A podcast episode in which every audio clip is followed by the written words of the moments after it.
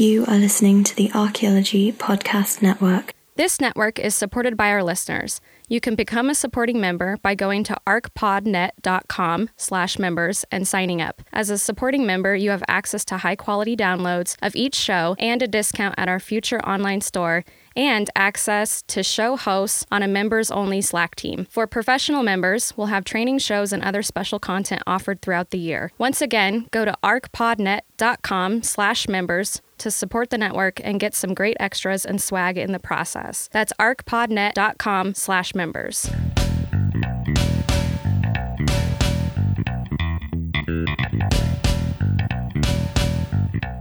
Hello and welcome to another episode of the Women in Archaeology podcast. I'm Kirsten Lopez, and in this episode, I'm attending the TAG 2017 conference in Toronto, Canada, hosted by the University of Toronto. So, like me, if you hadn't heard of TAG until recently, TAG is a infamous or somewhat infamous uh, conference in Europe or in the UK that they decided about 10 years ago to start a North American version. So TAG stands for the Theoretical Archaeological Group Conference. Uh, Chelsea Slotten and I had decided, or were invited rather, to co-author a paper for this conference and I had presented on Saturday in a session called Pop Goes the Pot Archaeology and Representations of the Past in Different Media Genres. Our session was great and actually came together quite unexpectedly in a way we all hope that sessions do. The day before I presented, several of us ended the evening at a local bar where Lynn Goldstein, April Beisaw, and I discussed the conference as we think of it so far. Take a listen. I, this notion of the other the other notion that I got from the plenary session that I thought was interesting is this. I it's you know it's like ideas tend to go around to every discipline and everybody has to incorporate. So now we're all incorporating slow. Mm-hmm. You know, yeah. so slow food, slow archaeology, slow, slow cinema, slow cinema. I thought slow. that was a really interesting one too, because I was, I, you see this in Portland being a very foodie town. You see a lot of that slow food movement. This Is really and all of these Norwegian films we're all watching of hours of nothing. Oh my god! yeah, that just get a bird cage. I mean, well, one of the slow things was to watch a TV channel where you yes. watch birds right. nest, but you don't have to clean up after them. Yes, so that is true. It's yeah. so I mean, yeah, I mean, I get the and I can appreciate the concept. Well, I think it's a, it. seems a little trendy. yeah. I mean, I don't think it's bad. There's nothing wrong with that. and I think you do appreciate things in a different way. That I do agree with. Yeah. But do we all have to go slow? but was there ever really a fast archaeology? I don't know. The standard critique is that it's slow and tedious. That's so right. if we get even slower, where are we going? Well, I mean, I think part of her point was that um, it's not just that it's slow, it's that even if it's slow, people would rather watch you do that than listen to you talk about it. Uh-huh. Yeah. Right. because we're all very boring. Yeah.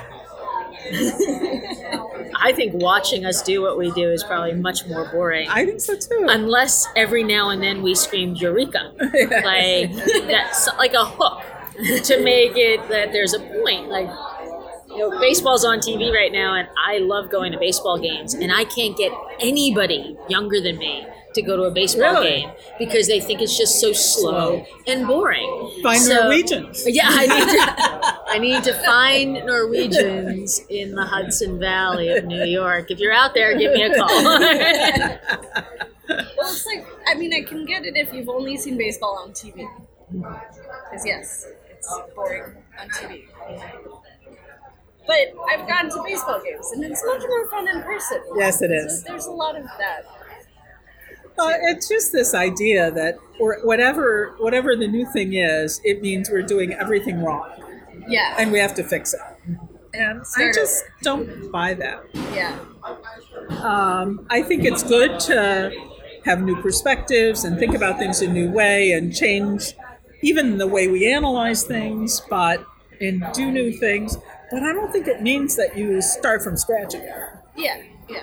Well, you know, there's or that everything you did in the past is bad. Yeah, and I can't remember the author, but I remember recently reading a paper that was going over uh, a critique of the post-processualism and the way that they critiqued, and uh, processualists and the way that processualists critiqued Exactly. the, you know, culture historians. It's it's this, like you're saying, it's this weird cycle that's, for whatever reason, every generation felt this need to like That's right. trash the previous and throw it out, but it's like couldn't get there. You couldn't get there without it. Exactly. That's my point. Although I will say this: uh, when I was starting to do work on my dissertation, and Lewis Binford was visiting where I was working, and he said to me, he said, "If you want to be accepted, if you want people to say." Oh yeah, what she's doing is good. He said you have to know all of those typologies, and you have to know all of that stuff,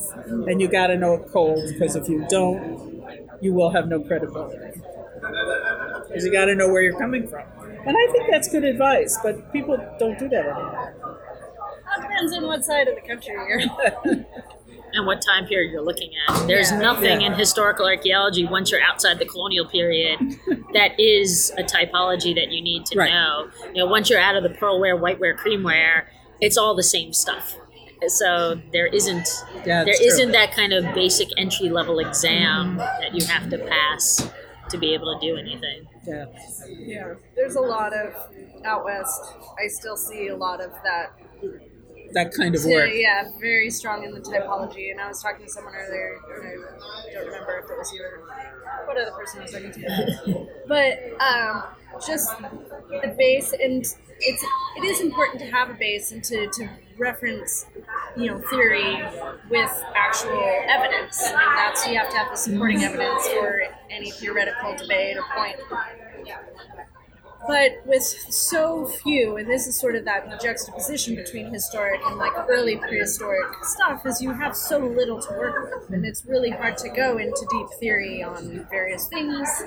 Or you can go in totally into deep theory because you don't have data. Exactly. And you can't get back out. You're Yeah. just stuck in deep theory, trying to make it relevant to the site that you're talking about Yes. or the culture you're talking about. So that's where, yeah, it's important to have those links with the people of the region in order to help ground your theoretical bent if you ha- don't have a lot of the, the physicality or the materiality. to back it up with.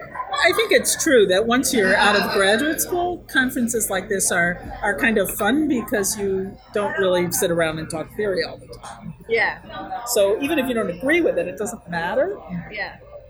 It's kind of just fun to see what other people are thinking. Yeah, and how people have changed what they're thinking, and Yeah. so that that part is okay. Yeah, or even seeing how it resembles earlier thoughts that they may not have actually read. Yeah. But what else have you? So that was the the plenary, a little bit on that, and just before we were recording, uh, when you were talking about the death bit. Well, that part, that was- was partly from the the um, the theory, the uh, plenary.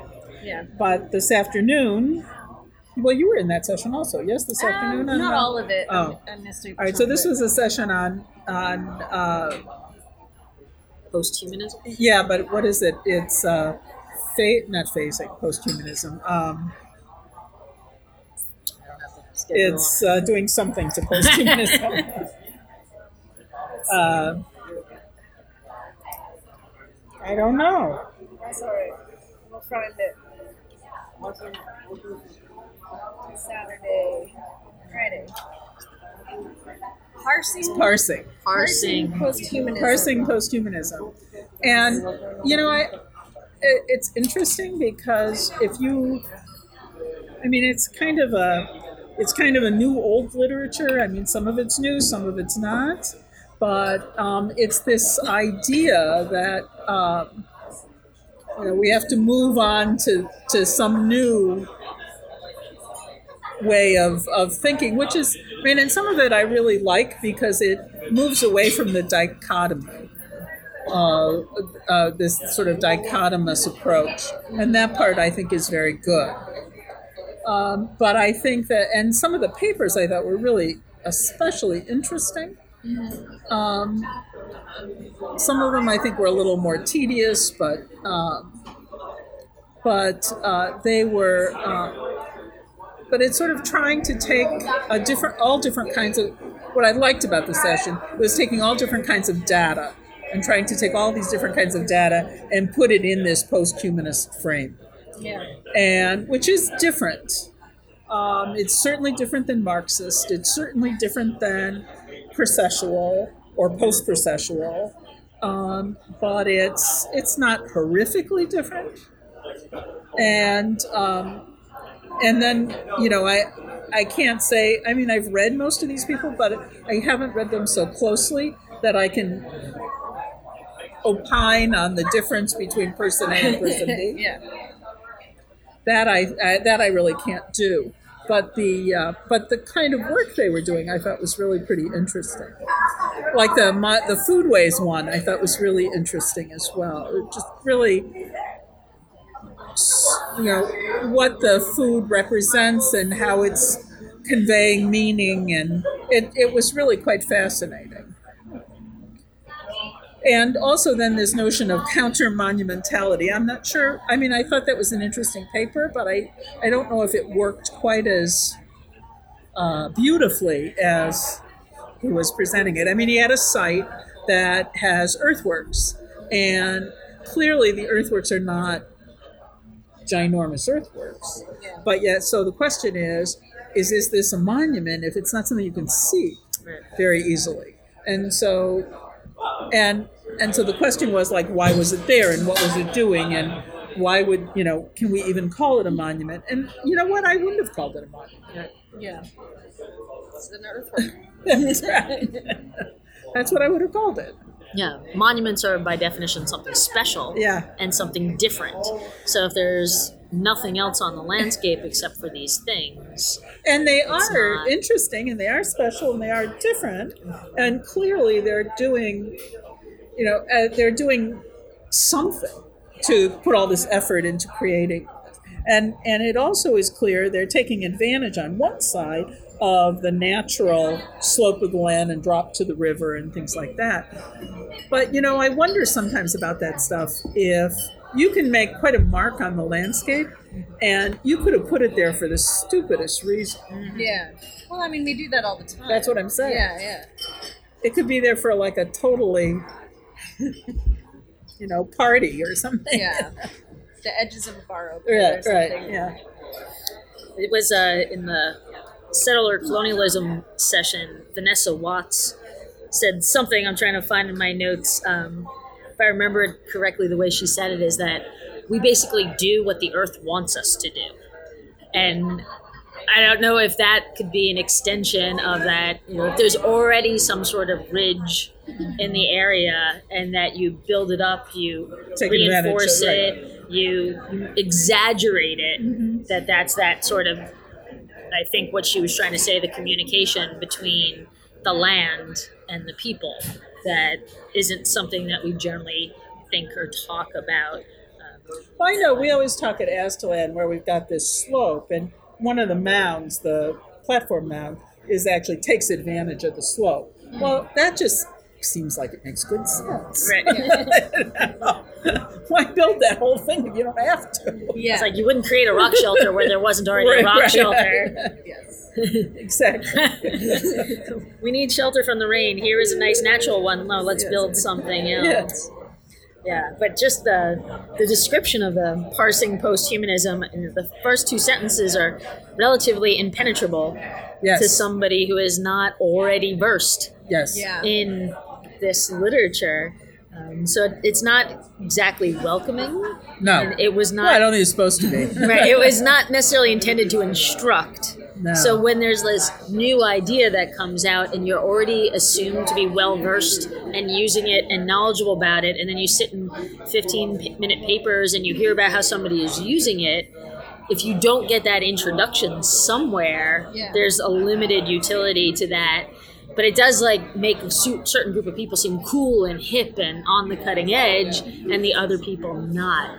So it's one of the reasons I avoid sessions that are that long when there's like 15 people in a session that are all going to be talking about something new, cool, and hip. I know there's like all these other sessions that are going to be under attended Yes. that are doing things that I could wrap my head around quickly, that I can make contributions to by Exactly. talking to the speakers. So I was in the historical trauma session, and you know, that. Uh, That sounds really. Oh, I think I think this was you know this was interesting, but um, you know it. I don't know how new and different it is. Yeah. Yeah, I came in. So, as I mentioned before, I definitely missed a good chunk of most of the day. um, due to both prior engagements and my the fact that I really hadn't analyzed the uh, the schedule very much um, since it ended fairly early in the day. But this was one that I'm like, oh, posthumanism. Sorry, posthumanism. This is definitely something that's intriguing. I haven't quite wrapped my brain around it. And there's a whole. The first session is um, or first talk in the session is uh, introduction. Right. So that was kind of a, a nice idea of being able to, to pull people in, but you had to be there for that Yes. first one. Because otherwise, like, I came in at the end and I'm realizing I am so in over my head on this theory. I'm like, well, if I understood the words that we were saying, that Yeah. might be really fascinating, but so well, far. and I was I was thinking, oh my goodness, maybe I should have assigned more of these things in my class. Yeah. well, two years ago when I went to TAG, the hip session was "the future is over," and you know that's not represented anywhere on here. So two years from now, the next tag, we might be post post human already. so I mean, if the future is already over, why would we think that we the post post human wouldn't be over as well? Yeah. So I think we, we have to be concerned as professors as well to not jump on the bandwagon and then train a bunch of people on whatever's cool and hip and they don't have that grounding of the things that stand the test of time Yeah.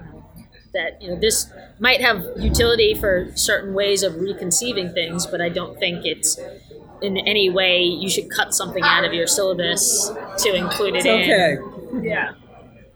I wasn't planning to. yeah But I was thinking, actually, I, I was thinking that it would be very helpful on some of the literature to really encourage current PhD students who are writing their dissertations to sort of expand themselves a bit and look at some of this literature to see if it's helpful to the kinds of analyses they're doing.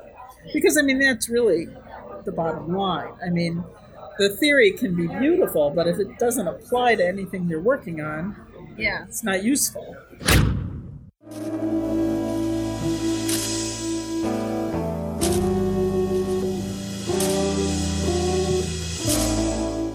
CRM Archaeology Podcast brings together a panel of cultural resource management professionals to discuss the issues that really matter to the profession. Find out about networking strategies, job hunting, graduate programs, and much more. We'll often feature interviews with college professors, CRM business owners, and experts as well. Check out the show on iTunes, Stitcher Radio, and at www.archaeologypodcastnetwork.com forward slash CRM ARC podcast. Let's get back to the show.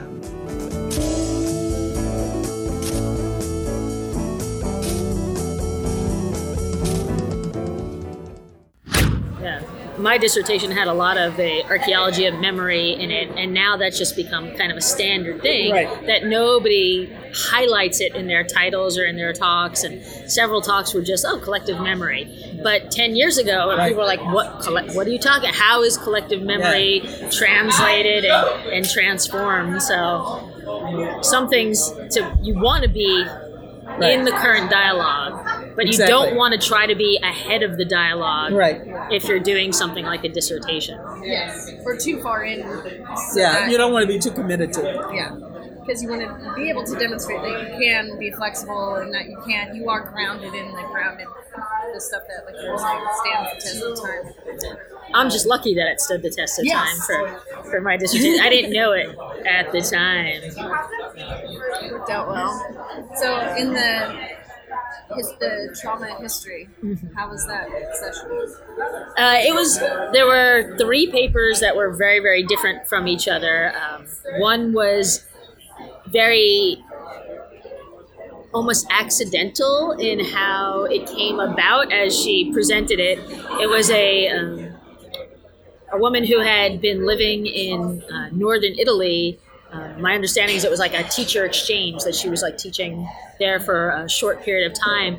And this 80 something year old woman just befriended her and decided to tell her stories of the trauma that happened to her and her friends when they were very young. Um, these massacres that happened in the area of um, Italy that was on the border uh, with Slovenia.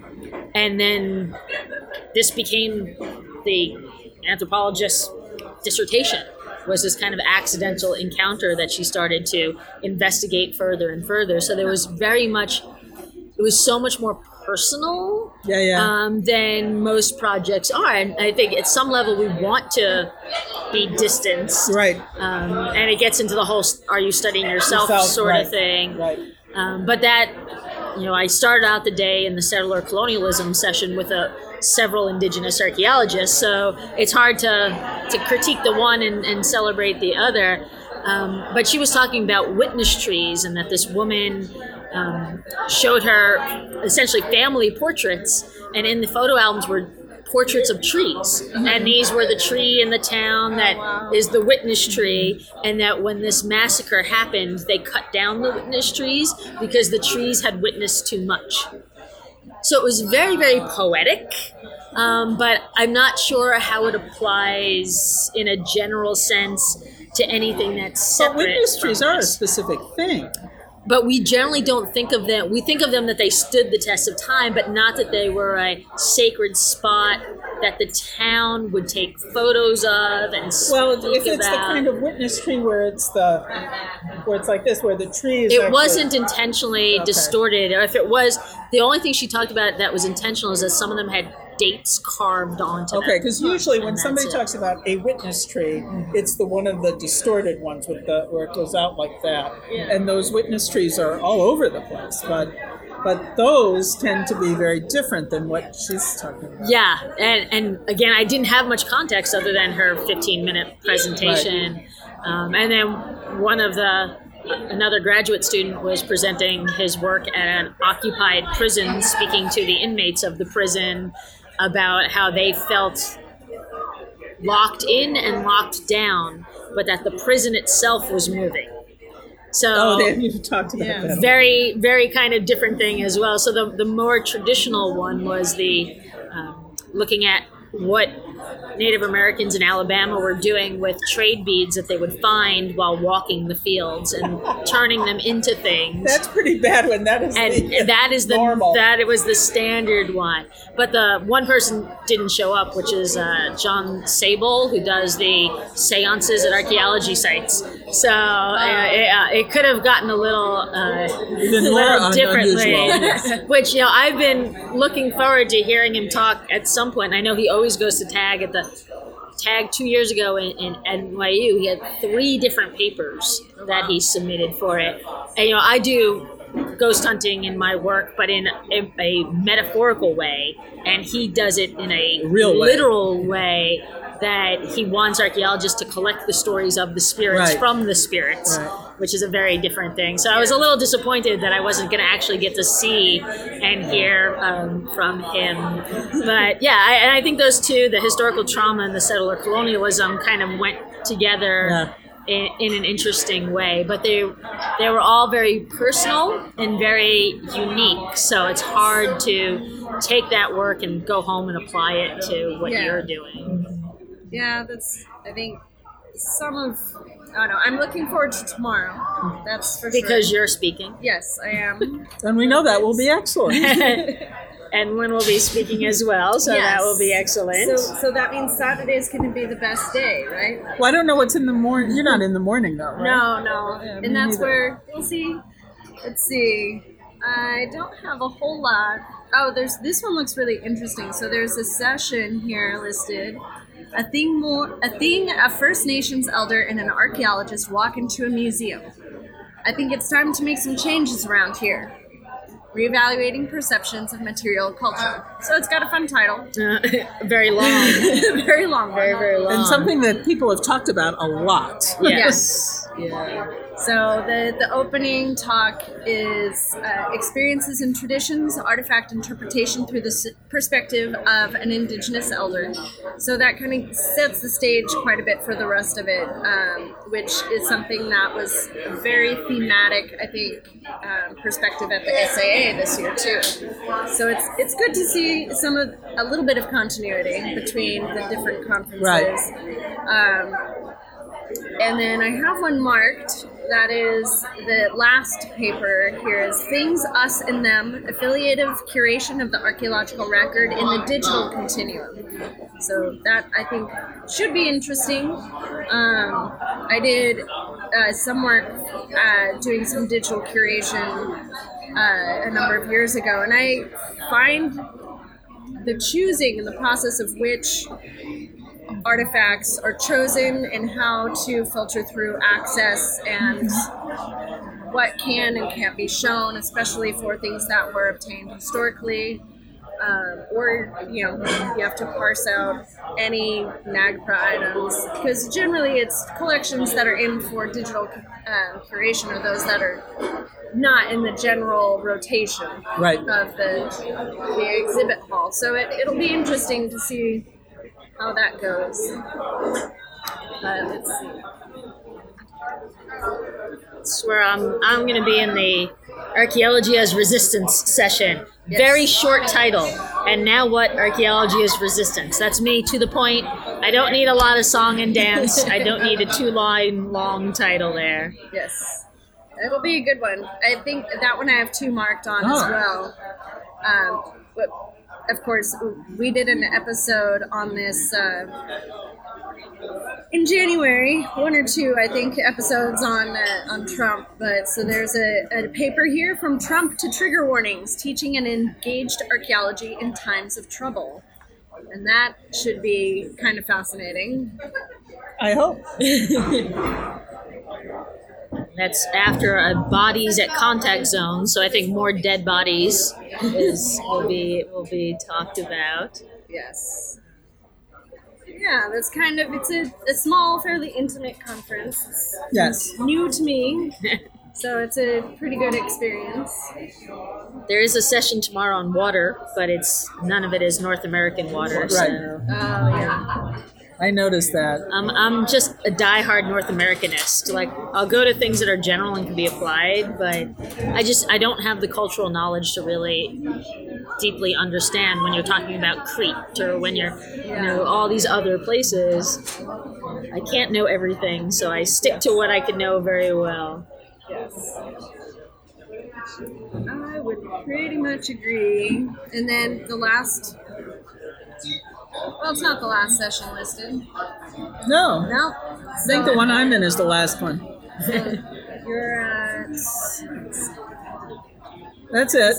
Dead in Yeah, the yeah, living. right there, right before the individual abstracts. I am the last 55. thing in the last session. Yes. So the dead and the living, where is archaeological theory today? Yes. Can you tell us where it is? Well, it's interesting because obviously they're not really talking about where, you know, identifying where it is today in that sense. But there are three different categories of papers in it. One paper is, is generally on bioarchaeology and and uh, uh, mortuary stuff. Another set of papers is on using ethnographic uh, materials, either doing ethnography or somehow using ethnograph and that materials. And then the third set of papers um, is on forensic anthropology, but forensic archaeology, Yes. not forensic anthropology. Forensic archaeology, and that's not something you think of as theoretical. Yeah, yeah. Do you think And so of that as that's very- that's so that's very interesting. It's a very different way of looking at it. But Zoe Crossland does a lot of that.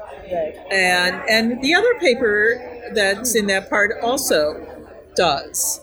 Um, and but does it differently. So it, it's it's kind of interesting. It's an interesting contrast. The thing is, is if they if they were if they're successful in sort of the kinds of points they want to make, and it is applied more broadly to forensic anthropology, they're going to have a problem because those people won't be able to testify in court. Right, right. yeah. That's the challenge. Yeah, yeah. There's a specific application. It's almost like a technical It is. field. It is. And you have to know the standard methods and do it the same, Same way. That's right. Otherwise, you're nobody's ever going to want to use you. And if you're going to do something new, it's got to be, you It's know, gotta it's be tested. and yes, the whole thing. Mm-hmm. And so, so to question some of the basics of it and say it needs these additional theoretical underpinnings, to me, intellectually, that's really interesting. But practically speaking, I wonder if anybody's going to pay attention to it. Right, right. Yeah, we'll make everybody put it in their dissertation and then not do it once they do a real, actual forensic case. I mean, and, and some of the points they raise are, are totally spot on. I mean, I don't disagree with anything they're saying. It's just that the nature of forensic anthropology is such that they can't afford to do that. So it's it's an interesting problem. I mean, one of the issue, one of the examples she brings up is um, uh, Zoe Crossland brings up is how suddenly now fingerprints are not Right. the be all end all that everybody thought they were, and and that's it's a great example. Yeah. Um, and it's not that fingerprints themselves are so bad; it's that we generally don't have complete fingerprints. Yeah. Yeah. Yeah. and how many matches is, is good, and you know, and all of that sort of stuff. And so the same sort of way. Um, the in in the other paper in that forensic section, um, he he cites the author cites um, testimony from an archaeologist about whether or not these graves were the result of uh, of a uh, you know a traumatic event or whether it could just be something else. And it was was interesting to me is that he the person testifying couldn't really adequately answer it because he had not done enough work on that specific society. Right. He went in and did what he does, Yeah. but he didn't know enough to be able to answer in detail a lot of the questions. So it's kind of, it's intriguing. I mean, it's an interesting problem. Theoretically, it's interesting. Intellectually, it's inter- interesting. Whether anybody will follow through on it, I don't know. It'll make a lovely edited volume Yes. that will cost two hundred dollars. Um, and- and I mean, they're interesting questions. yeah. Yeah. And and it raises for me one of the things that makes me crazy that I am going to talk about in my my discussion tomorrow, and that is this notion that if we do isotopes or if we do DNA or if we do any of these techniques, you know, that suddenly that data has preference over all other data.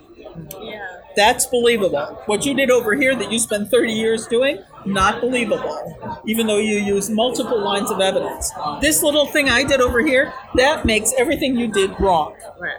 You know, so so what if in a mound we find that an individual wasn't born in that area? Does that really mean that everybody migrated there? Because that's what they're saying. Oh yeah. I mean, that is what people are concluding. They're basing it because it takes a lot to do it. So they're basing it on a few skeletons. And it's like there are all kinds of problems with the technique itself, but I'm not even going there. I, I'm willing to say it's correct. Even if it is, okay, so a person came Yeah. from somewhere else. And we've all been moving as long as humans have existed, or we wouldn't have populated the planet. We'd all be totally inbred. Exactly. We'd be like the British so, monarchy. So saying, so say, you know, that's why it, it just drives me nuts. Yeah. Uh, it's like, and the propensity to migrate personally in my family like i need to be on the move at all times and most of my family doesn't ever want to move we're not a different culture No. but i i can be found in a different place almost every month and so Yeah. if i wind up dying in toronto does that mean that i was this huge cultural inversion or was it just that i was somebody who was sent somewhere to go do something and that's all And and really, if you have, you know, from any any of the big sites that we're talking about, we may have hundreds of skeletons, and they're looking at for because that's all the money Yes. they have, right? or the samples are only good just- enough for it those. just- and the DNA stuff it has even worse problems because Yeah. there's nothing to compare it to. yeah. Yeah, that's the, the biggest challenge. I mean, I do isotope work, and that's where there's. It's so important to have either a big enough sample size to make those presumptions, which is almost impossible, um, even with enough money, just because the nature of the It's evidence. hard, yeah. and then just being able, and I think it's important for archaeologists to really be willing and able to admit that they can't predict everything. You can't make these broad, sweeping claims about things um, or a whole population based off of four skeletons. Um, one of my original um, master's thesis um that I was going to do, and there were complications kind of going into it, but. Um, was looking at a monograph I had read in my undergrad, which I found fascinating. Visited the site, realized that there was so much more that could be learned. There was evidence there. The uh, type of uh, analysis that they had done had gotten cheaper, so you could then draw a larger sample and actually say something about it because the what they had tried to say sounded it was very controversial to me, like very odd, and that it really needed to be tested further because that was a it was like Well, and I I just, I just really am uncomfortable with the primacy of it. That this is, this takes precedence over everything else. yeah yeah But our culture is doing that with the new Ancestry.com Oh, yeah. commercials that you take one sample and nobody's even really thinking about where does that data come from. So the interpretation for somebody just watching the commercial is that they actually think there's something in your DNA that somehow links to a country. And so when you're doing that with one sample and not thinking about it, and then an archaeologist says, oh, I have this one skeleton and this proves something, those two things reinforce each Yeah, other in popular culture.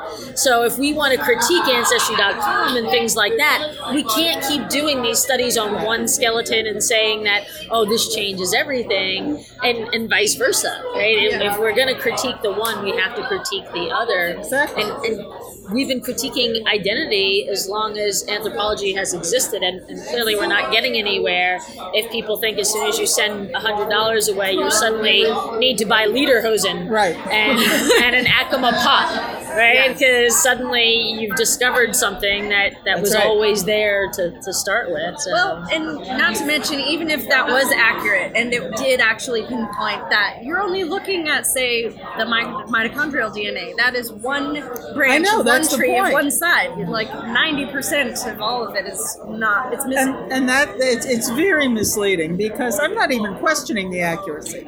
yeah. It's accurate, but it's based on a very small proportion, and also the the population. They don't have that much data on the population to really make it Yes. that, that clear either. Right. If we took the DNA of everybody in Wisconsin and classified that as what Wisconsin is like, and then sampled somebody in New York to find out if they were from Wisconsin, how come we don't do that? But we assume that that's accurate for Ireland and Scotland. Right. It's Yeah. the same thing as. So how come Ancestry DNA never comes out with American? How come it never comes out with New Yorker? So there, there's like a theory underlying it that these other nations are identities, Yeah, and, and we're not. America and New York and Wisconsin are not identities, Yeah. and just that simple thing needs to be challenged Yeah. at some Yeah, point. it's true.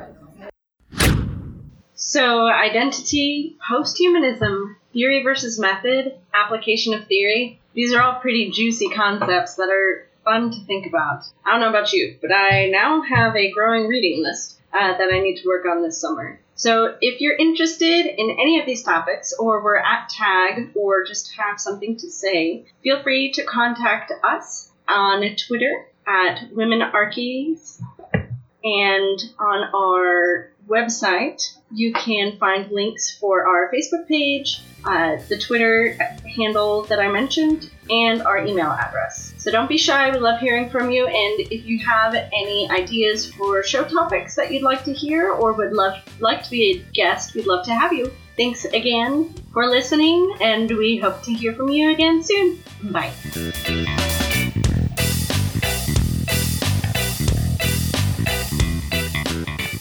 We hope you have enjoyed the show. Please be sure to subscribe and rate our show wherever you listen. We are available on iTunes, Stitcher, and probably whatever your favorite podcasting app is. Remember to like and share. If you have questions or comments, you can post them in the comments section for the show at the Women in Archaeology page on the Archaeology Podcasting Network site, or email them to us at womeninarchaeologypodcast at gmail.com. This show is part of the Archaeology Podcasting Network and is produced by Chris Webster and Tristan Boyle. You can reach them at archaeologypodcastnetwork.com. Music for this show was Retro Future by Kevin MacLeod, available at Incompetech and royalty free music. Thanks for listening.